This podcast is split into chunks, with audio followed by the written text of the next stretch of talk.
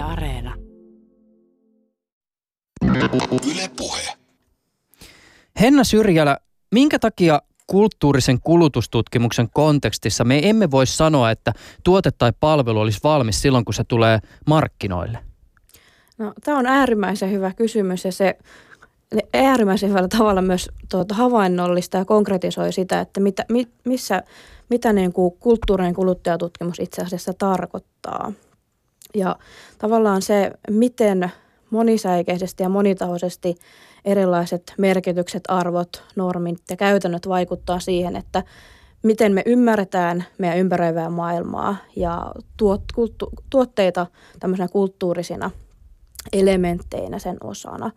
Eli tavallaan siihen yhteen tuotteeseen, johonkin brändättyyn tuotteeseen, niin siihen kytkeytyy paljon meidän kulttuurissa syvä, syvään rakentuneita merkityksiä ja merkityksiä, jotka muokkautuu jatkuvasti uudella tavalla. Ja sitten toisaalta siihen on niin kuin tärkeää ymmärtää se, että hyvin moninaiset toimijat vaikuttaa siihen, millä tavalla se tuote ja siihen liittyvät merkitykset ja sen käyttäminen muuttuu ja uudelleen rakentuu tai tulee toisinetuksi jollakin toisella tavalla.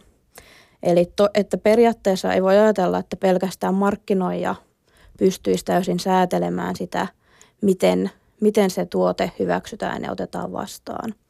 Eli tämä tavallaan, jos me lähdetään liikkeelle siitä, että miten ää, perinteisesti on ajateltu, ajateltu merkitysten rakentumista kulttuurissa, niin on lähdetty liikkeelle siitä, että kuluttaja on tämmöinen vastaanottajan roolissa, jonka tehtävä on oikeastaan vaan hyväksyä tai hylätä se markkinoijan tuote.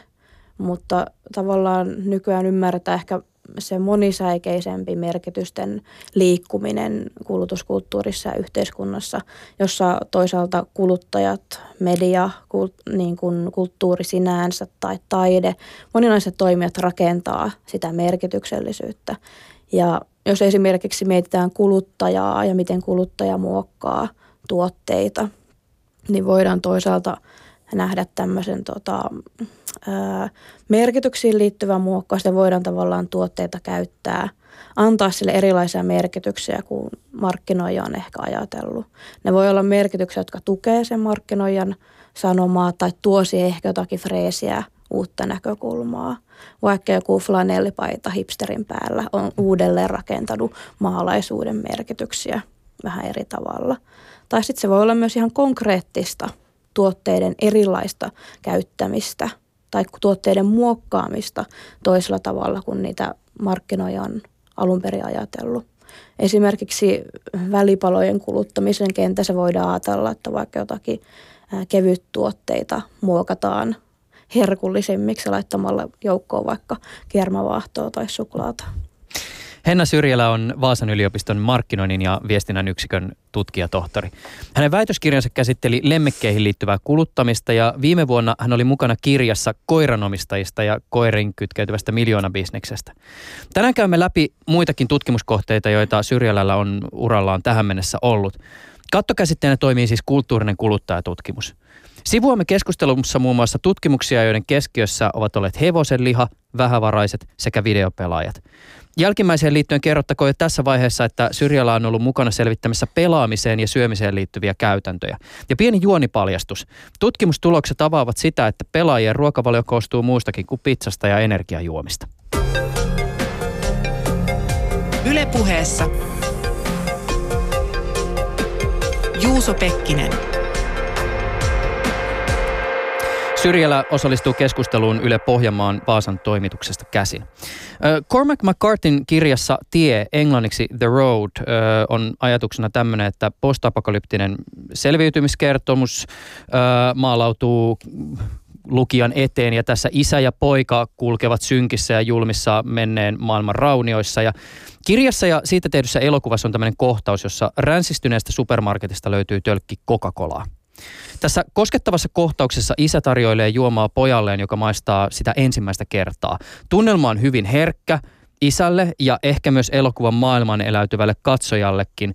Nostalgisessa mielessä ja samalla vanhan maailman perään hyvin paljon haikaileva. Mä, mä en sano vahvistusta sille, onko elokuvaversion kohtauksen taustalla jokin kaupallinen yhteistyö, mutta McCarthy on ö, perustellut kokista kohtaukseen kerronnallisista motiiveista. Ö, McCarthy on todennut The Wall Street Journalin haastattelussa, että kyseessä on ikoninen amerikkalainen tuote, joka on niin laajasti tunnettu, että jos joku tietää about yhden asian Amerikasta, niin se on todennäköisesti kokis. Kerronnallisesti kohtauksessa ei ole siis läsnä vain joku tuote, vaan tuote, johon tiivistyy valtavasti kulttuurisia merkityksiä ja käytänteitä. Jos mä nyt vähän vedän mutkia suoriksi, Henna, niin eikö teidän alalla nimenomaan suunnata kohti sellaisia saumoja, jossa kuluttaminen kiinnittyy osaksi laajempia kulttuurisia kokonaisuuksia? Näin mä vähän päättelin tuosta sun avauksestakin. No kyllä, juuri näin, näin se voi sanoa. Ja tämä on tosiaan kyllä erinomainen esimerkki, esimerkki siitä, kuinka brändi ja nimenomaan tämmöinen ikoninen brändi voi tulla osaksi jotain toista kulttuurin tuotetta, kuten elokuvaa. Sun tutkimustoimintaa itse asiassa liittyy kaksi kattokäsitettä, tämä kulttuurinen kulutustutkimus ja sitten myös tämmöinen englanninkielinen termi Transformative Consumer Research, eli kavereiden kesken TCR, palataan siihen myöhemmin. Uh, Mutta mut tota, voisin oikeastaan tästä kulttuurisesta kulutustutkimuksesta kysyä näin, että et miten tutkimusalueet voidaan rajata, kun näkökulma on kuitenkin niin laaja? Mi- mi- miten tutkija voi nähdä sen, että missä itse asiassa ikään kuin johonkin tuotteeseen tai palveluun tai ilmiön tai kuluttamisen trendiin ää, niin kuin li, li, liittyvät vaikutusasiat ikään kuin rajautuu? Öö, no sehän on tietenkin tietenkin yksi semmoinen käytännön haaste, jota tutkija kohtaa arkielämässä hyvinkin usein, koska ää, varsinkin jos ajatellaan sitä, että, että kulttuurisen kuluttajatutkimuksen aineistot on yleensä luonteeltaan tämmöisiä laadullisia, Eli sitä aineistoa on yleensä aika paljon, että on esimerkiksi haastatteluja, havainnointeja ja ollaan tavallaan, pyritään pääsemään hyvin sisä, syvälle sisälle siihen niin kuin tutkittuun ilmiökenttään. Mm. Ke, mm. ketä tämmöinen tutkimus voi palvella? No toivomus tietenkin on, että se palvelee vähän niin kuin kaikkea, jotka elää osana tätä meidän yhteiskuntaa ja tavallaan kulttuurin kulttuuritutkimus myös ehkä osaltaan pyrkii rikkomaan sitä semmoista – stereotyyppistä mielikuvaa, mitä markkinointi ja kuluttajatutkimuksessa saataan liittää, että, että me tuputetaan tuotteita, joita ihmiset ei oikeastaan tarvitse tai luodaan tämmöisiä valheellisia toiveita, tarpeita ja haluja ihmisille, vaan enemmänkin, enemmänkin ajatus on se, että lähdetään liikkeelle sieltä kuluttaja-ihmisten arjesta ja niiden toimista, missä, missä ihmiset on erilaisten asioiden kanssa tekemisissä ja tarkastellaan, minkälaisia – minkälaisia niin kuin, tarpeita tai hetkiä voi siihen arkeen liittyä, joihin kenties markkinoija voi tarjota jonkunlaisen vastauksen. Tämä nyt on luokassamme mahdottomia kysymyksiä ja liittyy nimenomaan tähän ehkä markkinoijan vinkkeliin. tuotteen valmistajalla ja mainostajalla on tietysti halu hallita sitä tuotteen kulttuurista impaktia tai lokeroa, mutta, mutta voiko sanoa, että mihin rajoihin asti se on ylipäätään mahdollista? No ei varmaan voi niin kuin mitään absoluuttista totuusta sanoa siinä, mutta ehkä tavallaan se, se, että markkinoija olisi mahdollisimman perillä siitä, että minkälaisia kulttuurisia merkityksiä ja käytäntöjä ää, hänen tuotteeseensa tai hänen tuotteensa ilmiökenttään voi liittyä. Mm. Ja tästä ehkä hyvä esimerkki on sitten se meidän hevosenlihatutkimus, jossa tuota, mukana on hyvin niin kuin syvään juurtuneita – merkityksiä, semmoisia, mitä ihmiset ei välttämättä tiedosta hevoseen eläimenä liittävän. Jos ajatellaan nyt tämmöistä Suomen kontekstia, niin vaikka Suomen hevonen ja hevonen sodassa. Voi olla tämmöisiä niin kuin meidän taustalla olevia asioita, jotka ei ehkä kuluttajalle siinä tilanteessa, kun hän miettii, että ostaako hevosen lihaa sieltävää makkaraa vai ei. Ne ei välttämättä konkretisoidu kauhean niin kuin tietyllä tasolla, mutta ne voi olla mukana rakentamassa sitä konkreettista ostopäätöstä. Kun sä oot ollut tutkimassa hevosenlihaa tuotteena, niin, niin se on ilmeisesti tuote, joka, jonka kulutus on myös hyvin kulttuurisidonnaista. Tai siis siinä suhteessa, että niin kuin mainitsit, Suomessa tietysti kulttuurinen maisema on hirveän erityyppinen kuin vaikka jossain muualla. Joo, jos sitä katsoo niin kuin nimenomaan tämmöisen niin kuin, maittain tapahtuvana vertailuna, niin Suomi on ehkä tämmöinen niin kuin, keski kastiin kuuluva maa siinä mielessä, että, että hevosta syödään Suomessa kuitenkin ää, verrattuna vaikkapa, ää, tai tavallaan siihen suhtautuminen on noin makrotasolta tarkasteltuna vähän positiivisempaa kuin esimerkiksi Isossa Britanniassa. Mutta sen sijaan sitten taas verrattuna ranskankieliseen maahan, niin sitten taas Suomessa syödään suhteessa vähemmän hevosen lihaa. Eli tavallaan siinä näkyy hyvin tämmöistä selvää, selvää niin kuin maantieteellistä jakautumista, miten siihen suhtaudutaan. Mä luin yhtä tämmöistä tutkimusta, jossa sä oot ollut mukana ja jossa keskiössä oli just hevosen liha. Ja sieltä tuli vastaan tällainen termi, joka tietyllä tavalla vähän niin kuin kummittelee taustalla. Lihaparadoksi. M- mistä tässä on kyse? No siinä on kyse siitä, että, että ihmiset yhtä aikaa rakastaa eläimiä ja rakastaa syödä eläimiä. Eli kä- käytännössä siitä, että... Se on aikamoinen paradoksi. Kyllä, kyllä. Ja sitten hevonenhan on tässä äärimmäisen hedelmällinen tarkastelukohde, koska siihen liittyvät merkitykset on niin monisäikeistä, kun me verrataan johonkin tyypillisempiin ää, syötäviin lihaeläimiin, kuten vaikka nautaan tai sikaan. Niin, tässä tutkimuksessa, jota mä selailin, niin te ymmärtääkseni lähditte myös tunnistamaan useampiakin tämmöisen kuin hevosen lihaan liittyviä paradokseja. Kyllä, kyllä, juuri näin. Eli me löydettiin esimerkiksi tämän tyyppisiä paradokseja, jotka liittyy turvallisuuteen, eli onko, onko hevosen liha turvallista, liittyykö esimerkiksi lääkejäämiä hevosen lihaan, koska hevosen liha ei ole niin säänneltyä kuin tyypillisemmin syötävät eläimet ja myöskin se, että mikä sen hevosen liha alkuperä on. Ja nämä on varmaan nämä paradoksit myös semmoisia, joiden tunnistaminen siis voi hyödyttää esimerkiksi markkinoinnin näkökulmasta, jos tavoitteena on myydä hevosen lihaa syötäväksi.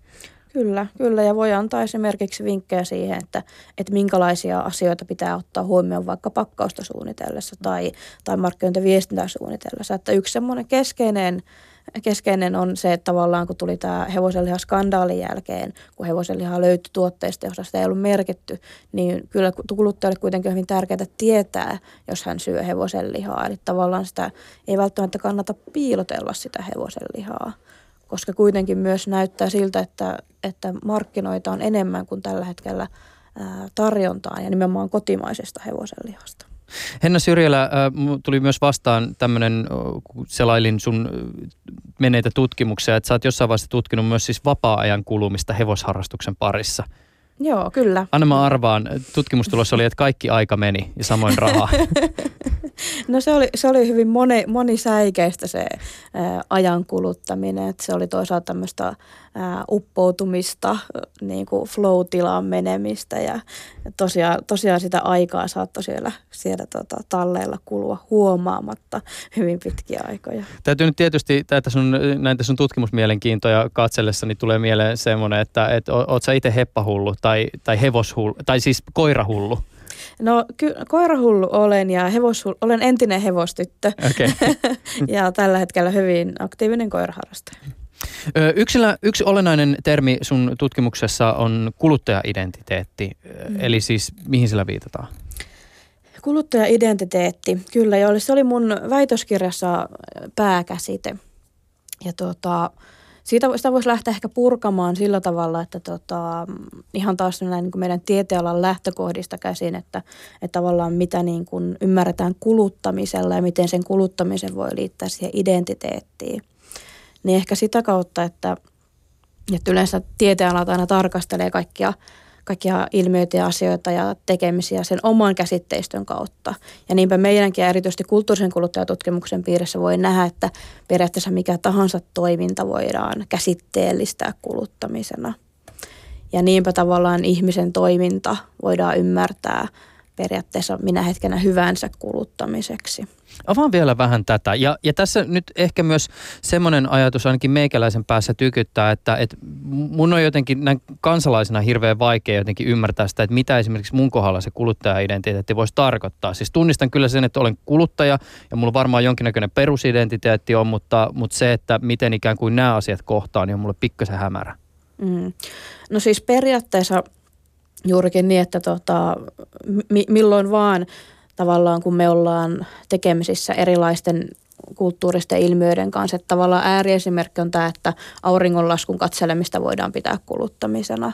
Tai sitten se, mitä mä mun omassa väitöskirjassa paljon kipuilin ja pohdiskelin, on se, että miten lemmikit, miten ne suhtautuu näihin niin kuin, pääkäsitteisiin. Että voiko lemmikit olla kulutuksen kohteita – ja voiko ne olla kuluttajia, kulutuksen konteksteja, ää, kulutuksen lähteitä. Eli nämä oli tavallaan ne, mihin mä päädyin, päädyin siinä mun väitöskirjassa käsitteellistämään sitä lemmikin roolia osana kuluttajaidentiitin rakennusta. Ja tavallaan se, mitä, mitä niin kuin siinä päädynkin tekemään, on se, että rikkomaan sitä tämmöistä stereotyyppistä käsitystä, että silloin kun lemmikit on identiteetin rakennuksessa, kuluttaja-identiteetin rakennuksessa mukana, niin se ei ole vaan tämmöistä ekon jatke, tämmöistä stereotyyppistä ajattelua, mitä usein liitetään niin kuin vaikka tietyn rotusiin koiriin tai pieniin koiriin tai koviin koiriin. Mä, mä vielä yritän jotenkin hahmottaa tätä kuluttaja-identiteetin luonnetta näin. Miten se suhtautuu semmoiseen termiin kuin kohderyhmä? Kohderyhmä. Mm. Miksi musiikin kohdalla saattaa puhua vaikka siitä, että tämän artistin kohderyhmä on tämän ja tämän ikäiset tai tämän tyyppiset ihmiset tai näin, niin miten, onko tämä tavallaan ikään kuin vain niin kuin, ikään kuin toinen näkökulma katsoa kuluttajia tai kuluttajia, joilla on identiteetti? Mm. No ehkä tavallaan, jos me mietitään niin kuin, mm, jos mä lähden vähän kauempaa vastaamaan tähän kysymykseen. Anna mennä. Niin tota, tavallaan sitä, että miten kohderyhmien ja tämmöistä segmentointia, mistä puhutaan markkinoinnin käsitteistössä, niin miten sitä lähdetään ajattelemaan kulttuurisen kuluttajatutkimuksen piirissä.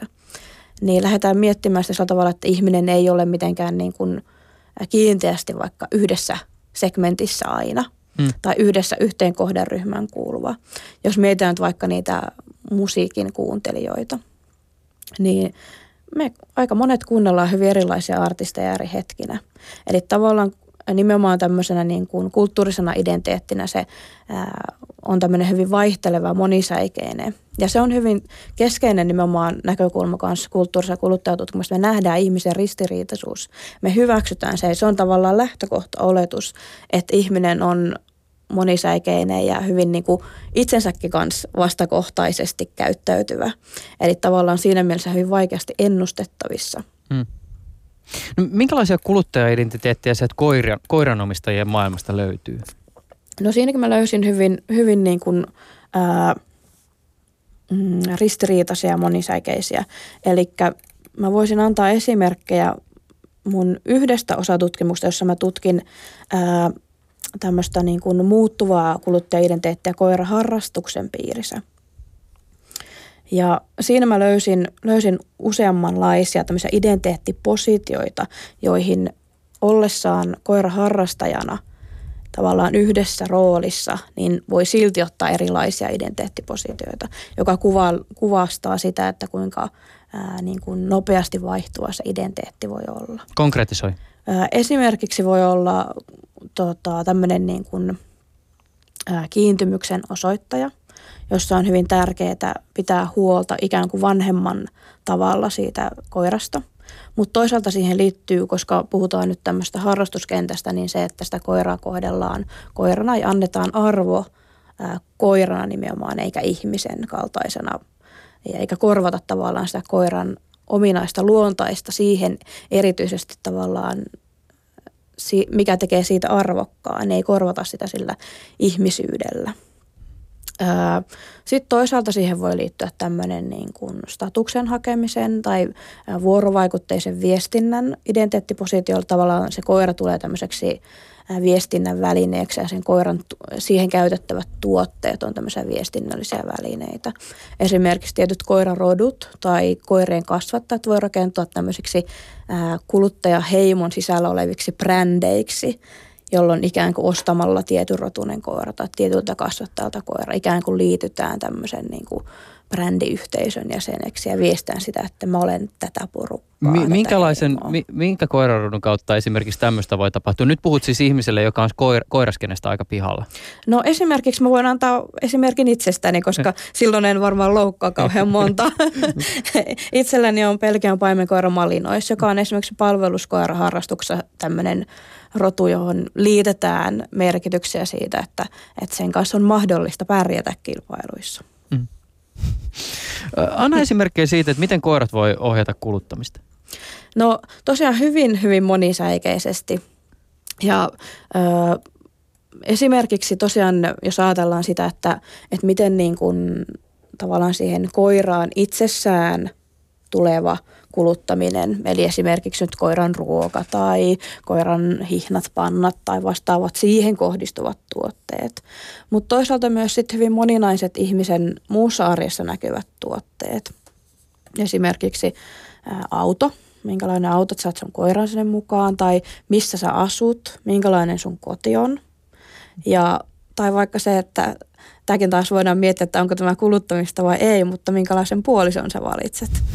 Mm. Eli hyvin, hyvin monisäikeisesti koirat voi olla mukana siihen niin kuin elämän moninaisiin ilmiökenttiin liittyvissä asioissa. Me ollaan itse juuri tutkittu mun kollegan kanssa sitä, että kuinka kodin sisustukseen lemmikit ja kuinka tavallaan koti kodiksi rakentuu yhdessä lemmikkejä ja muiden tämmöisten niin kuin elementtien kanssa siinä kodin kodin niin kuin kontekstissa. Alan ymmärtää tätä muuten nyt pyö- pyöräharrastuksen näkökulmasta, koska kun mennään vaatekauppaan, niin tietysti pitää heti miettiä sitä, että pystyisikö mä pyöräilemään tämä paita päällä vai onko se liian tiukka hartioista. Kyllä, kyllä, juuri näin. näin. Tota, mi- miten ö, varallisuus jäsentyy tässä kentässä? Ö, varallisuus on hyvin niin kuin kiinnostava ja tärkeä keskustelu. Olen tutkinut myös vähävaraisia lemmikiomistajia ja siinä kentässä niin sehän näyttäytyy hyvin kipeänä koska aika monet lemmikeille liittyvät tuotteet ja palvelut näyttäytyy välttämättöminä. Ja varsinkin siinä tapauksessa, että on mukana vaikka koiraharrastuksessa, niin voi olla hankala pysyä mukana siinä sosiaalisessa kontekstissa viitekehyksessä, missä eletään sen koiran kanssa. Esimerkiksi koirahieronta tai erilaiset nivelvalmisteet koiralle. Koiran palautus, joka saattaa vaikuttaa aika ekstriimiltä kulutuskohteelta, mutta ne voi näyttäytyä välttämättöminä. Hmm. Eli tavallaan se on, niin kuin, se on niin kuin selvästi haaste siinä mukana pysymiseen. Mutta sitten kuitenkin, jos me tarkastellaan lemmikkien roolia erityisesti vähävarasten kuluttajien elämässä tai itse ihan kenen tahansa, niin hyvin keskeinen merkityshän on se mielihyvän tuo, tuoja. Toisaalta niin kuin fyysisen liikkumisen myötä ja toisaalta sitten tämmöinen niin kuin henkinen hyvinvointi, mikä mikä tulee niin kuin erilaisten lemmikkien myötä, mitä mm. lemmikit vaan läsnäolollaan tuo meille. Hmm. Mutta tämä, myös tämä kokemus ikään kuin myös siitä, että mitä se eläin tuo, myös vaikuttaa varmaan aika voimakkaasti siihen, että miten jonkun tuotteen tai palvelun arvo koetaan tässä viitekehyksessä. Joo, kyllä, kyllä. Miten tota, mi, äh, tota, jos ajatellaan sitä tähän esimerkiksi niin kuin lemmikkeihin liittyvää kuluttamista, ää, joka, joka tietysti niin kuin lähtee siitä lemmikin omistamisesta ja sitten ehkä harrastukseen paneutumisesta ehkä siitä harrastusyhteisöstä, ää, niin kuinka iso, isosti me voidaan sanoa, että se kuluttaminen kytkeytyy ehkä tähän versus sitten siihen, että sitä kuluttaja-identiteettiä rakennetaan kaupallisista lähtökohdista. Koska kyllähän sekin varmaan on monen tuotteen valmistajalla se tavoite – tai markkinoijalla se tavoite? Mm, joo. No tuohonkin tästä voisi löytää monenlaisia vastauksia, mutta tuli mieleen tässä myös se, että ää, harrastusyhteisöthän niin kuin, ää, tavallaan limittyy markkinoijia ja tuotte, tuottajien kanssa. Eli entistä enemmän niin kuin sekä harrastusyhteisöissä että muissa ää, kulutuksen kentillä niin entissä niin tota, kuluttajat toimii myös tuottajan roolissa. Eli esimerkiksi erilaisia tuotteita, joihin tavallaan vaan se harrastusyhteisö pystyy löytämään oikeanlaisen ratkaisun, niin niitä lähdetään kehittämään siellä tota, yhteisössä. Esimerkiksi koiraharrastuksessa vaikka erilaiset pal- palkkiolelut koirille, niin niitä on aika lailla kehitetty siellä, siellä harrastusyhteisön piirissä.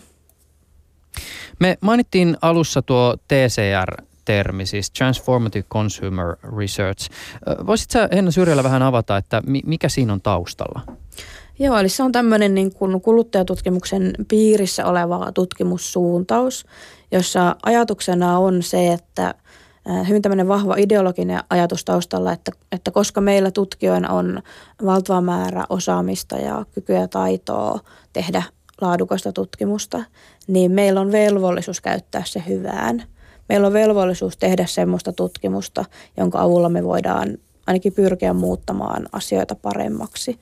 Ja tyypillisiä tutkimuskohteita TCR-tutkimuksen piirissä onkin esimerkiksi just tämä köyhyys globaalissa mittakaavassa ja paikallisesti tarkasteltuna, vastuullinen kuluttaminen, vihreä ekologinen kuluttaminen – erilaiset henkiset asiat tai sitten toisaalta mm, vaikka terveyteen liittyvät tekijät. Eli tavallaan tavallaan asiat, joilla me voidaan parantaa ihmisten, maailman tai eläinten hyvinvointia. Tämä melkein kuulostaa siltä, että taustalla on jonkinnäköinen tutkijoiden oman tunnon tuskien kanssa kamppailu.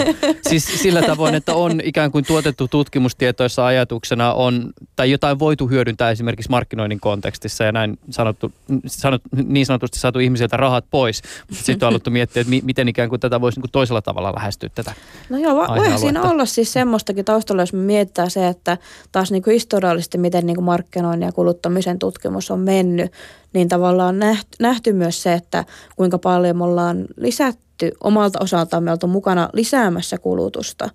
Ja sitten jos me mietitään vastuullisen kuluttamisen niin kuin ilmenemismuotoja, kuinka me voidaan niin kuin muokata kuluttamista vastuullisemmaksi, niin ehkä keskeisin keino siinä on kuluttamisen vähentäminen.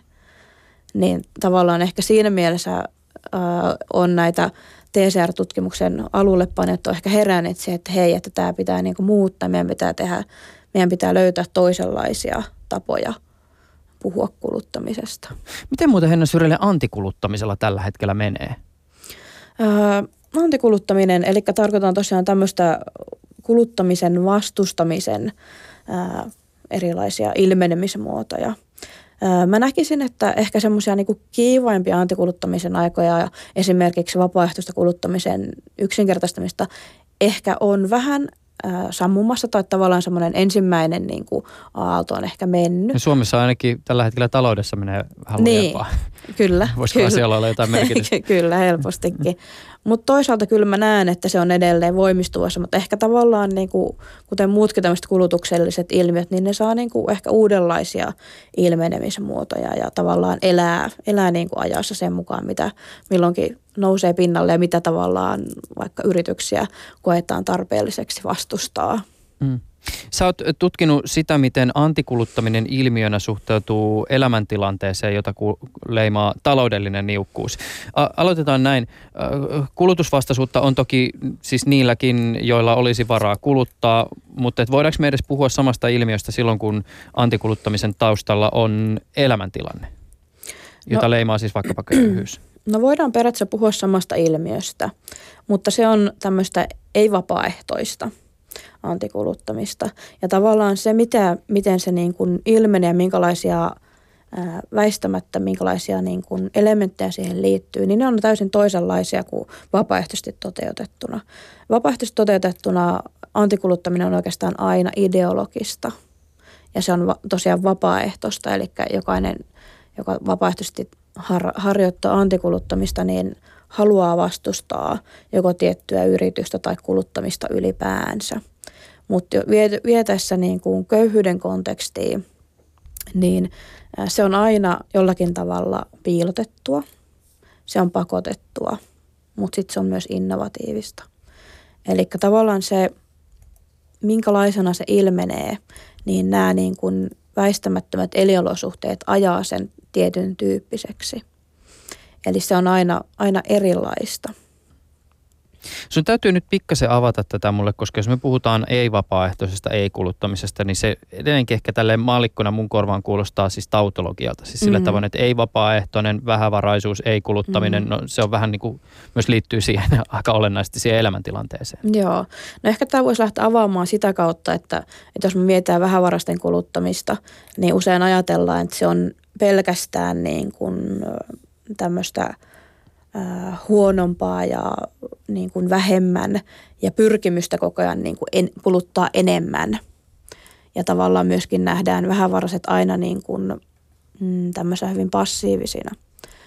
Eli tavallaan tämän tutkimuksen kautta niin kuin me pystytään niin kuin näkemään myös semmoista tiettyä niin kuin, voimaantumista ja tavallaan päättäväisyyttä siinä vähävaraisuudessa. Että tavallaan ihminen ei ole koskaan niin kuin automaattisesti aina sillä tavalla niin kuin, ä, olosuhteidensa uhri, vaan myöskin niin kuin vaikeissa olosuhteissa voi löytää tämmöisiä niin kuin tiettyjä voimaantumisen elementtejä.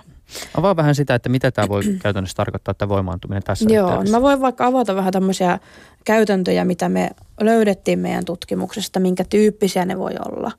Et esimerkiksi tavallaan se voi olla tämmöistä niin kuin henkistä, henkistä tavallaan kuluttamisen vastustamista, että, että kuka voi tarvita tätä kaikkea. Tämän tyyppisiä lainauksia löytyy meidän aineistosta. Vastustaan sellaista ylenpalttisuutta, mitä vaikka supermarketeissa löytyy. Ja sen sijaan sanotaan, että minulle tämä pieni elämäni riittää.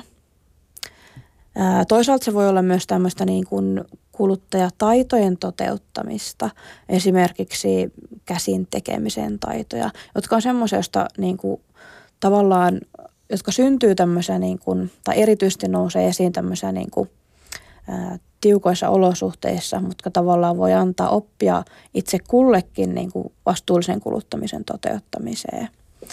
Ää, parsitaan vaatteita, käytetään loppuun asti, tämän tyyppisiä asioita.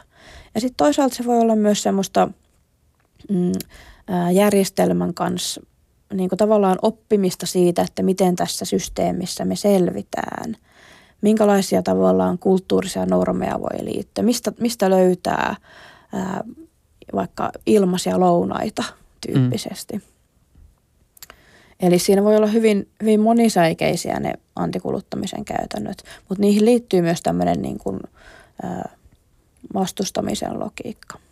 Miten muuten, se, semmoinen käytännön kysymys täytyy tässä kysyä, että tietysti se, että, että jos on niukkaa, niin se voi olla ihmiselle itselle myös aika tiukka paikka, varsinkin kun siihen niin kuin, ihmisen vähävaraisuuteen liittyy aika paljon semmoisia mielikuvia, jotka saattaa kuulostaa aika karmeilta, varsinkin kun se tilanne on niin sanotusti päällä. Niin miten tavallaan tämmöisessä tilanteessa sitten ihmisiä tutkijana lähestyy, jottei kuulosta siltä, että tässä nyt tullaan vähän niin kuin tälle yläpuolelta tekee vähän tämmöistä kuluttajatutkimusta? Joo, no se on kyllä hyvä kysymys ja se on tuota niin, ää, niin kuin totta kai haasteellinen tilanne, niin kuin ihmisen aito kohtaaminen ylipäänsä tutkijana.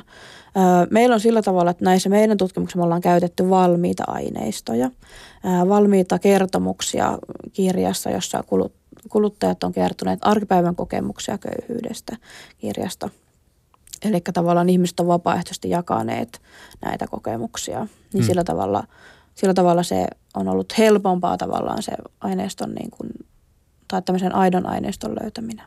Mikä sinua on ajanut tämän aiheen valinnassa ja tutkimisessa? Ää, alun perin tämä aihe on syntynyt siitä, kun me, ha, meillä oli tutkimusprojekti, jossa me lähdettiin tutkimaan nimenomaan vastuullista kuluttamista. Ja siinä me haluttiin – haluttiin selvittää sitä, että tavallaan lähteä uusilla tavoilla katsomaan vastuullisuutta. Ja yksi käskeinen ajatus meillä oli siinä, että mietitään, että mikä on välttämätöntä kuluttamista. Eli tavallaan kuluttamista voisi vähentää niin pitkälle, että vaan välttämättömin jää jäljelle. Ja me ollaankin tosiaan tutkittu erilaisissa kulutusryhmissä tai kulutuksen konteksteissa välttämättömän kulutuksen saamia merkityksiä. Ja yksi semmoinen meillä oli se, että me ajattelin, että no se semmoisessa tilanteessa, jossa kuluttamista on pakko vähentää vaan sinne välttämättömimpään, me päästään kiinni aidoimmillaan siihen, että mikä on välttämätöntä kuluttamista. Eli silloin päädyttiin vähävaraisten kuluttajien kontekstiin ja tavallaan se avasi tietenkin silmiä ja sitten sen jälkeen päädyttiin tekemään paljon muitakin juttuja sitten tässä ilmiökentässä, koska se oli niin tärkeä, kiinnostava ja koskettava. Sun pitää vielä vähän avata tätä ikään kuin tutkimuksen taustaa ja sitä, että miksi tehdä tämmöistä, koska eikö tavallaan se välttämättömyys, eikö tämän asian selvittämiseen riitä se, että katsoo Maslowin tarvehierarkiaa? No ei se itse asiassa riitä. Et mä voin avata tätä ehkä tuota toisesta näkökulmasta, koska yksi ryhmä, missä me tutkittiin tätä välttämättömän kulutuksen merkityksiä, oli nuoret aikuiset. Eli me kysyttiin meidän yliopiston opiskelijoilta – että he piti meille tämmöistä kulutuspäiväkirjaa ja kysyttiin heiltä, että mitä, mitä näistä kulutuskohteista he kokee välttämättömiksi ja mitä luksuksiksi. Ja kävi ilmi, että hyvin monitahoisia asioita koetaan välttämättömäksi kuluttamiseksi. Siellä oli esimerkiksi ää, baarilta ystävien kanssa, ää, aika kallis kuntosalijäsenyys, tämmöisiä ääriesimerkkejä mainitakseni. Mm. Niin, niin ja tässäkin tietysti varmaan myös, myös ikään kuin siis saattaa vaikuttaa esimerkiksi suku, su, sukupolvi siis siinä suhteessa, että esimerkiksi sosiaalisuuden toteutuminen jossakin tietyssä ikäryhmässä saattaa olla erityyppinen se, se, miten se tapahtuu kuin sitten jossain toisessa. Mä ajan takaa sitä, että esimerkiksi niin kuin matkapuhelin voi olla välttämätön tai semmoinen matkapuhelin, jossa sä pystyt ikään kuin liittymään vaikka siis tiettyihin sosiaalisen median palveluihin ja näin, kun taas sitten jossain vanhemmassa ikäpolvessa saatetaan esimerkiksi ajatella, että, no, että se nyt on sitä turhuutta, että mietitään ensin se safka ja sen jälkeen vasta niin tämmöisiä hömpötyksiä. Mm, kyllä juuri näin ja sehän onkin, onkin just tavallaan se taas, että että tavallaan se sun sosiaalinen viitekehys ja se, missä sä liikut, keiden kanssa olet tekemissä, niin se määrittää sitä, että mikä on se välttämätön kuluttaminen. Ja tavallaan sitten jos viedään se taas sinne köyhyyden kontekstiin, niin sitten tavallaan siinä, siinä tulee esiin se, että tavallaan niistä sosiaalisista kehyksistä voidaan tippua pois, jos ei ole näitä niin kuin, mahdollisuuksia pysyä näissä niin kuin materiaalisessa elämässä niin kuin samalla tasolla. Ei esimerkiksi pysty meneen kahville, jos ei ole varaa käydä kahvilla. Mm. Ennen kuin keskustellaan tutkimuksista, joita oot videopelaamiseen ja syömiseen liittyvistä käytännöistä, niin aloitetaan sillä ylätasolta. Sä oot Henno Syrjälä siis projektipäällikkönä tällaisessa Tekesin rahoittamassa projektissa, joka toteutetaan yhteistyössä Turun yliopiston funktionaalisten elintarvikkeiden kehittämiskeskuksen sekä elintarvikealan yritysten kanssa. Ja tässä projektissa keskiössä ovat siis pelaamisen ja välipaloihin liittyvät käytännöt. Ymmärtääkseni välipalojen sitä kulttuurista viitekehystä ei ole ihan kauheasti tutkittu.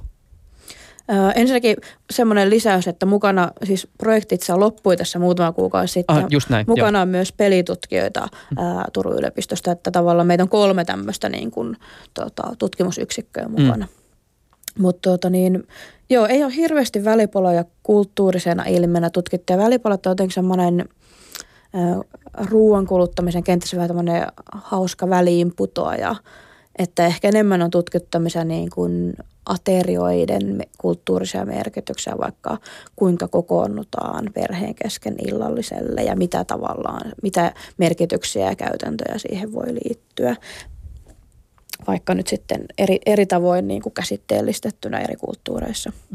Jos avataan hieman tällaisia peruskäsitteitä, niin te olette kehitelleet tässä yhteydessä tällaisen snackscape-termin, joka on siis eräänlainen foodscape-termin alakäsite. Mihin tällä foodscapeilla viitataan? No foodscapeilla viitataan tämmöistä niin kuin paikkasidonnaista ruoan kuluttamisen hetkeä, joka on tämmöinen niin kuin mm, aina tie, tiettyyn paikkaan ja tilaan rakentuva, johon yhdistyy erilainen sosiaalinen vuorovaikutus, ää, mer, merkityksiä, mitä liittyy siihen ruokaan, erilaisia kuluttamisen kohteita, mikä konkretisoituu tietysti vaikka niihin ruokaan tai ruokailuvälineisiin tai, tai muuhun tämmöiseen materiaaliseen ympäristöön. Anna esimerkkejä erilaisista foodscapeista. No aikaisemman tutkimuksen mukaan foodscapeit on usein ollut tämmöisiä jotakin, vaikka jonkun kaupungin foodscape tai vaikka väli-Amerikan foodscape. Mutta sen sijaan me lähdettiin viemään tätä tosiaan tähän niin kuin snackscape, eli välipalan kuluttamisen tilanteisiin. Ja tavallaan haluttiin ja tutkimuksessa löydettiinkin semmoinen, että se paikkasidonnaisuus on paljon monisäikeisempää kuin pelkästään tämmöinen niin kuin konkreettinen lokaatio. Tämä scape loppuosa tulee siis maisemaan viittaavasta Kyllä, landscape-sanasta. Joo semmoinen selvennys.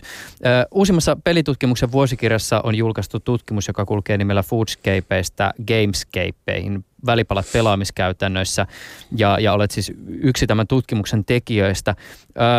valitsitte sitten tutkimuskohteen, johon liittyy aika paljon ennakko-olettamuksia. Kyllä. ja täytyy sanoa, että kun itse aloin tässä, tässä tota, tutkimusprojektissa, joka meillä tosiaan alkoi alko tuota reilu pari vuotta sitten, niin tota, ää, en itse tiennyt pelaamisesta kauhean paljon.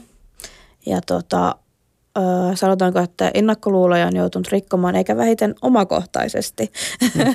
Eli on löytänyt hyvin paljon uusia näkökulmia ja tavallaan semmoinen se, että kuinka niin kuin monenlaista pelaaminen on ja kuinka monenlaiset ihmiset pelaa ja kuinka monenlaisia pelejä on. Ja myöskin sitten se, että kuinka monella tavalla ruokaa ja välipaloja kulutaan pelaamisen yhteydessä ja kuinka monitahoisesti pelaajat syö.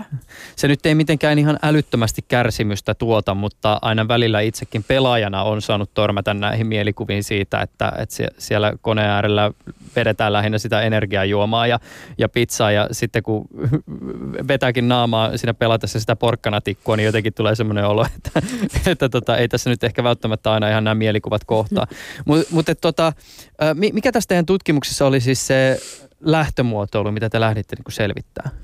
Me lähdettiin selvittämään sitä, tavallaan koko projektin ehkä kattavan ajatuksen oli se, että me lähdettiin katsoa, että, että miten välipalat ja pelaaminen voi linkittyä toisiinsa – ja nyt sitten erityisesti tässä tutkimuksessa me katsottiin sitä, että kuluttamisen käytäntöön, jos me katsotaan erilaisia pelaamiskäytäntöjä, erilaisia välipuolen kuluttamisen käytäntöjä, niin missä kohti ne risteää ja millä tavalla? Tai risteääkö ne? Että onks niin kun, ja me lähdettiin nyt tässä Games Game-tutkimuksessa nimenomaan ensisijaisesti liikkeelle niistä pelaamiskäytännöissä ja katsottiin, että tuleeko ne, kohtaako välipalan kuluttamisen käytännöt niitä ja miss, missä määrin ja missä, minkälaisissa games, keipeissä se sitten voi tapahtua. Miten te muuten teitte tämän tutkimuksen? Tämä tutkimus on tehty tämmöisellä etnografisella tutkimusmetodologialla, joka tarkoittaa sitä, että me ollaan osallistuttu tämmöiseen kuluttajayhteisötutkimukseen, jossa kuluttajat on vuorovaikutuksellisesti keskustelleet keskenään erilaista meidän heille asettamista tehtävistä ja sitten minä ja mun kollegat ja muut tutkijat on osallistuneet tähän, tähän keskusteluun niin kuin ohjailemalla ja kyselemällä lisäkysymyksiä ja tavallaan kuluttajat on paitsi keskustelleet näistä asioista, niin he on kertonut, kertoneet niin kuin, omasta arjestaan ihan konkreettisia esimerkkejä esimerkiksi viime, viimeisimmästä pelaamistilanteesta. Ja lisäksi on jakaneet siellä kuvia ja videoita heidän arjesta. Eli tässäkin on ollut tarkoituksena päästä niin kuin tavallaan hyvin lähelle sinne kuluttajan arkea ja elämää, elämää, mitä siellä tapahtuu. Ennen kuin mennään näihin niin kutsuttuihin Gamescape-typologioihin, joita te tunnistitte, niin millä tavoin te piditte huolen siitä, että tässä tutkimuksessa on mukana kaikenlaisia pelaajia, koska pelaaminen on tietysti kenttänä aivan käsittämättömän moninainen, on hirveästi erilaisia pelejä ja, ja, ja pelaajaprofiileja, niin m- miten te tavallaan niin kuin ajattelitte tämän asian? no tässä, tässä tuota niin, kuluttaja tähän yhteisön osallistunut yhteensä melkein sata kuluttajaa kaiken kaikkiaan. Ja käytännössä, koska tämä on niin valtava ihmisjoukko, niin se, että me saatiin vuorovaikutteisuutta näihin yhteisöihin, niin heidät on jaettu niin kuin kolmeen erityyppiseen osallistujajoukkoon. Ja yksi näistä osallistujajoukosta oli paljon pelaavat. Ja tässä yhteydessä me kysyttiin myös, että minkälaisia pelejä he pelaa. Ja silloin tuota, kävi ilmi, että että on, on monenlaisia, mutta ehkä semmoisia niin kuin hardcore-pelaajia oli vähemmistönä tässä meidän yhteisössä. Ja sen takia me ollaankin sitten jäl, jälkeen, jälkeenpäin kartoitettu tämä meidän aineistoa sillä, että me ollaan oltu esimerkiksi laneilla haastattelemassa ja havainnoimassa tämmöisiä aktiivisempia pelaajia. Mikä teillä oli muuten sukupuolijakauma? Ää, tässä oli enemmän naisia nyt en muista ihan tarkkaa prosenttiosuutta, mutta yleensä naiset ovat innokkaampia osallistujia tuota, erilaisiin, erilaisiin tutkimuksiin. Te päädyitte siis muodostaa tässä tutkimuksessa tämmöisiä niin kutsuttuja Gamescape-typologioita, eli siis mitä? Eli nämä oli tämmöisiä mm, pelaamishetkiä, pelaamistilanteita, jotka aina liittyy johonkin jonkin tyyppiseen pelaamishetkeen, jossa on tietyn tyyppinen tunnelma, Onko se vaikka intensiteet, intensiteetiltään tämmöinen kiivas vai onko se enemmän leppoisa? Öö, minkälaisia merkityksiä siihen liittyy, minkälaisia pelejä siinä pelataan, minkälaisiin pelilaitteiden kautta. Mm. Onko, voiko sitä vertailla esimerkiksi analogiseen, ei-digitaaliseen pelaamiseen jollakin tavalla, onko se samankaltainen? Ja myöskin se, että minkälaista sosiaalisuutta siinä ilmenee. Ja tietenkin se, mikä oli kiinnostavaa meidän tutkimuksen näkökulmasta, oli se, että tuliko siinä esiin välipalojen kuluttamisen käytäntöjä ja jos niin minkälaisena ja mitä ne välipalat mahdollisesti oli, mitä siinä kulutettiin. Avaa vähän näitä, että minkälaisia ikään kuin siis pelaamistilanteita te tunnistitte ja, löydä... ja mitä niihin niin kuin liittyy. Ja, ja sitten tietysti pelaajana kiinnostaa myös se, että mit, mitä näissä pelattiin. No tota, tämmöinen, me löytettiin niin neljä erilaista gamescapea. Ensimmäinen on tämmöinen tosissaan, joka tavallaan kuvaa just tämmöistä pitkäkestoista, intensiivistä pelitilannesta, jolloin usein pelataan tietokoneella ää, jotain esimerkiksi autostrategia, rooli- tai taistelupelejä. Ja tämmöiseen tilanteeseen välipalat liittyy joko niin, että ne ei liity ollenkaan, tai sitten ne on nimenomaan näitä helposti energiaa saatavia, helposti semmoisia, joista saa helposti energiaa, esimerkiksi kahvia, energiajuomat tai vähän ehkä tämmöinen taas stereotyyppisempi näkemys. Mm. Mutta toisaalta tähän saattoi liittyä myös vähän terveellisempää syömistä myös tähän, mutta se sijoittui sitten yleensä pelitaukojen ajaksi. Ja tämä tietenkin taas liittyy siihen, että minkälainen se peli on, mitä pelat, että voiko sen, sen niin kuin pelatessa yhtä aikaa ylipäänsä syödä. Eli puhuttiinkin paljon tässä yhteydessä tämmöistä välipalan käyttöliittymästä, eli onko se semmoinen, että se käy niin kuin toiseen käteen ja toiseen käteen sitten niin kuin tämä, millä pelataan. Ja sitten toinen ehkä useammalle tutumpi pelaamistilanne Gamescape on tämmöinen yhdessä hauskaa, herkuttelua tai kieltäytymistä alaotsikolla kulkeva pelitilanne.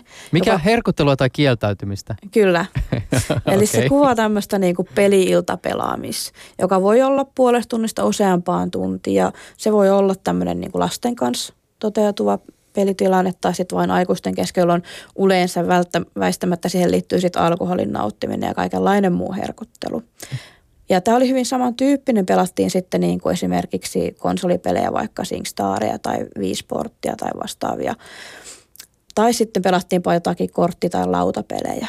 Ainut mikä oli eri, eros näistä analogista ja digitaalisista gamescapeista tässä – yhdessä hauskaa tilanteessa oli se, että miten juuri syömiseen suhtauduttiin. Eli analogisen pelaamisen yhteydessä oikeastaan väistämättä aina herkuteltiin. Että sitten se oli, oli kaikenlaista dipattavaa pizzaa tai kahvia, karkkia, mitä vaan. Mutta sen sijaan sitten näiden ää, digitaalisen pelaamisen yhteydessä oli tota, suorastaan hauskoja keskustelua siellä meidän yhteisössä, kun osa oli vahvasti sitä mieltä, että pelatessa ei saa syödä. että kaikki menee sotkuun ja kaikki sotkeutuu. Voin tietenkin ymmärtää, että lasten kanssa näin voi hyvin, hyvinkin käydä. Eli siellä oli suorastaan, suorastaan äh, sanailua siellä meidän yhteisöä tästä asiasta. Mm. Eli se oli tosiaan herkuttelua tai kieltäytymistä. Se oli vahvasti joko tai. Mm. Sitten kolmas Gamescape liittyy Pokemon Goon nousuaikaan. Eli tämä meidän aineisto on kerätty hyvinkin siihen aikaan, kun Pokemon Go, eli noin vuosi, reilu vuosi sitten, mm. jolloin se oli hyvinkin niin kuin pinnalla. Ja tavallaan jos me mietitään taas pelaamistilannetta tämmöisenä niin kuin tilallisena kokemuksena, niin sitten Pokemon Go'n pelaaminen, niin sehän on liikkeessä ulkona pääsääntöisesti tapahtuvaa pelaamista. Eli se on hyvin erityyppinen pelaamistilanne kuin muut. Ja tähän liittyy jotenkin se, että usein ne oli eväitä sitten joko matkassa, matkassa ostet, matkalta ostettuja tai matkalta syötyjä. Varsinkin jos kyseessä oli tämmöinen pitempikestoinen Pokemonien jahtaussessio. Hmm. Tai sitten toisaalta Pokemonia saatettiin pelata matkalla vaikka kauppaan tai bussilla tai muuta, että silloin välttämättä ei aina siinäkään ää, syödä. Hmm. Sitten viimeinen oli ehkä semmoinen selkein selkein kohta, missä välipalat ja pelaaminen tavallaan hyvin luontevasti kohtaa. Se on tämmöinen arjen välitila, jolloin, jolloin tuota, on tämmöisiä pysähtyneitä hetkiä arjessa, jolloin usein tulee pelattua mobiilipelejä, ilmaisia Facebook-pelejä esimerkiksi. Ää, esimerkiksi odotellessa jotakin, vaikka – saunan lämpenemistä tai ruoan valmistumista, televisio-ohjelmaa alkamista, lasten, harrastu, lasten, lasten harrastuksesta tulemista tai, tai jotain toista ihmistä odotellessa. Mm. Tai vaikka tämmöisenä siirtymäriittinä tehtävästä toiseen tai, tai vaikka kahvitauon korvaamiseen tai vastaavaa. Henna Syrjälä, nyt täytyy tässä kysyä tämmöinen, että kun sä kerroit tuossa aikaisemmin, että, että sä, et ole, sä, sä et ole pelaaja, eikä pelit ole ollut niin sulle tuttuja ennen tämän tutkimuksen tekemistä, niin mitkä sulle henkilökohtaisesti on ollut semmoisia kiinnostavimpia huomioita pelaajien maailmasta, kun sä oot tähän aineistoon paneutunut? No ehkä justiin tavallaan se monisäikeisyys. Ja sen verran täytyy, täytyy kertoa, että tuota, itse olen tehnyt tämmöistä autoetnografista tutkimusta aikaisemmin. Autoetnografinen tutkimus tarkoittaa sitä, että, että kerää aineistoa osallistumalla itse, elämällä itse sitä todellisuutta. Ja koska se menetelmällisesti on mulle tuttu, niin mä sitten päätin, kun mä lähdin tähän projektiin mukaan, että mä rupean tekemään autoetnografiaa myös pelaamisesta ja Aha. päätin aloittaa pelaamisen. Millä sä oot aloittanut? mä olen aloittanut täällä arjen välitilassa okay. helpoilla Facebook-peleillä ja olen nykyään koukuttunut pelaaja. Mitä sä Facebookissa pelaat? Mä pelaan Candy Crush. Okei, okay, just näin. No, mi- minkälaisia johtopäätöksiä tästä teidän äh, peleihin ja, ja välipaloihin liittyvästä tutkimuksesta voisi oikeastaan vetää? No johtopäätöksiä tietenkin on aika tärkeää mun mielestä se, että, että se ei ole vaan se ensivaikutelma siitä, että miten pela, pelit ja välipalat liittyy toisiinsa. Eli se ei ole vaan sitä niin kuin epäterveellistä, ää, intensiivistä niin kuin pelaamista, jossa se syöminen on ihan, jos nyt voi sanoa, että mitä sattuu, niin tota, vaan että se on hyvin, hyvin paljon monisäikeisempää ja myöskin se, että, että tota, ää, pelaajana meistä kukin voi olla hyvin monisäikeinen. Eli tavallaan kun sä kysyt aikaisemmin siitä kohderyhmäajattelusta, mm. niin myöskin se, että me lähdettiin liikkeelle siitä aineistokin näytti sitä, että, että samakin kuluttaja voi eri hetkinä pelata eri tavalla. Ei voi ikään kuin hypätä eri gamescapeen eri tilanteissa. Mm. Äh, toki voi olla tiettyä niin kuin tyypillisyyttä siinä, että miten tyypillisesti pelaa, mutta silti voi olla tämmöinen hyvin eklektinen niin kuin kuluttaja. Mm. Ja tavallaan myöskin se, että, että pelaamiseen yhdistettynä välipalojen syöminen ei ole aina sitä epäterveellistä. Ja pelaaminen itsessäänkään ei ole aina epäterveellistä. Mm. Tietysti Pokemon Go on tästä erinomainen esimerkki. Mm. Mutta tässä tietysti mun, mun täytyy sanoa niin tälle, että pelaajana, kun esimerkiksi luki näitä typologioita, niin äh, mulle ei sinänsä tullut mitään ihan hillittömiä yllätyksiä. Ja, ja toisaalta pohdiskelin sitä, että jos lukisi ikään kuin tämmöisellä vähän niin kuin kyynisemmällä asenteella, niin saattaisi tulla jopa semmoinen fiilis, että no, pitikö tämä nyt tutkia, koska nä, näinhän se tavallaan menee. Mutta miten sä tutkijana vastaat tämmöiseen, kun ikään kuin tartutaan tämmöiseen aiheeseen, jos tietysti on paljon niitä mielikuvia ja sitten toisaalta, jos ne mielikuvat ikään kuin mätsäävät myös tutkimustuloksiin, niin minkä takia ikään kuin se tutkimus oli perusteltu? Mm. Tämä on ehkä semmoinen niin aika tyypillinen niin kuin kommentti, mitä me sa- saatetaan saada. Mutta tavallaan tämä kertoo mun mielestä myös siitä, että se tutkimus on ollut luotettava ja uskottava. Ja se on myös yksi tapa vahvistaa sitä, että miksi se tutkimus on ollut tavallaan, että ihmiset pystyy kokemaan ja samaistumaan siihen tutkimukseen ja siihen menemiseen. Se kertoo siitä, että meidän tutkimus on ollut niin kuin pätevä ja hyväksyttävissä oleva. Mi, jos ajatellaan niitä tutkimuksia, joita sä oot tehnyt vähän laajemminkin, niin minkälaisten tutkimuskohteiden kohdalla ö, sä ajattelet, että ne tulokset ovat tuoneet uutta valoa nimenomaan niihin mi- mielikuviin tai ehkä niin kuin ennakko-oletuksiin, jota, jota aiheeseen ehkä liittyy? Mm, no tähänkin voisi tietysti vastata mo- monella tavalla. Anna tulla vaan. Öö, No, e, no oikeastaan näitä me ollaan jo aika monia sivuttukin. Mm. Ehkä jos mä lähden liikkeelle tuolta ihan niin kuin mun alkuajoista, eli väitöskirjoista, niin tavallaan mun mielestä se oli aika tärkeä, tärkeä havainto se, että nimenomaan jos me ajatellaan lemmikkejä identiteetin rakennuksen osasena tai mahdollistajina, että se ei ole semmoista, missä lemmikki kuluu tai sitä käytetään hyväksi, vaan päinvastoin silloin, kun lemmikki osaa identiteettiä, niin siihen liittyy väistämättä se kiintymys, että silloin sitä lemmikkiä rakastaa, sitä välitetään, kun se on niin tärkeä osa, että se rakentuu osaksi identiteettiä. Hmm. Niin mä, tota, se, se, mitä mä pikkasen näitä sun lemmikkitutkimuksia selailun, niin, niin se oli musta myös kiinnostavaa esimerkiksi, tämä asia tuli esille esimerkiksi siinä just, mistä aikaisemmin hieman mainittiin, eli tässä niin kuin arvonmuodostuksessa, että mi- miten tavallaan niin kuin siis se, että, että samalla hetkellä kun ymmärtää sen, että tämä eläin niin kuin tästä, tai lemmikkini ja rakas ystäväni tästä asiasta tällä hetkellä nauttii, niin siinä hetkessä ikään kuin se kuluttaminenkin tulee tietyllä tavalla niin kuin motivoiduksi. Kyllä, kyllä. Ja tavallaan niin kuin just se, että ymmärrys siitä, että jos lemmikki on kulutuksen kohde, niin, niin tavallaan se ei tarkoita sitä, että, että mä hyväksi käytän siihen lemmikkiin liittyviä merkityksiä, vaan siihen, se on hyvin monisäikeistä. Se on niin kuin nimenomaan sitä, että se lemmikki voi olla se hyvinvoinnin lähde. Tai mä voin olla hyvinvoinnin lähde sille lemmikille. Mm. Kuinka paljon muuten ihmiset, oliko, oliko tässä näissä, tota, mikä sulla on tällä hetkellä niin kun näkemys siitä, että et, et miten paljon lemmikkeihin pistetään rahaa? No tällä hetkellä mulla ei ole mitään uusinta tilastotietoa siitä. Mm. Että ehkä enemmänkin voi vain todeta sitä, että, että koko ajan mä näen sen niin kuin monimuotoisuuden lisääntymisen, tavallaan myöskin semmoisen niin kuin, hienojakoisuuden lisääntymisen. Että erityisesti nyt kun tutkii tämmöisiä niin kuin kulutuksen heimoja, oli ne sitten pel- pelaamisheimoja tai koiraharrastusheimoja, niin tavallaan niissä mitä syvemmälle pääsen, sitä enemmän ymmärtää, kuinka hienojakoisempia eroja erilaisiin tuotteisiin ja tavaroihin, palveluihin liittyy siinä, mitä me haetaan ja mitä kuluttajat tarvitsee kokee tarvitsevansa. Ja mitä tämä tarkoittaa markkinoinnin näkökulmasta? No markkinoinnin näkökulmasta tietenkin tarkoittaa sitä, että, että on kokea uusia mahdollisuuksia.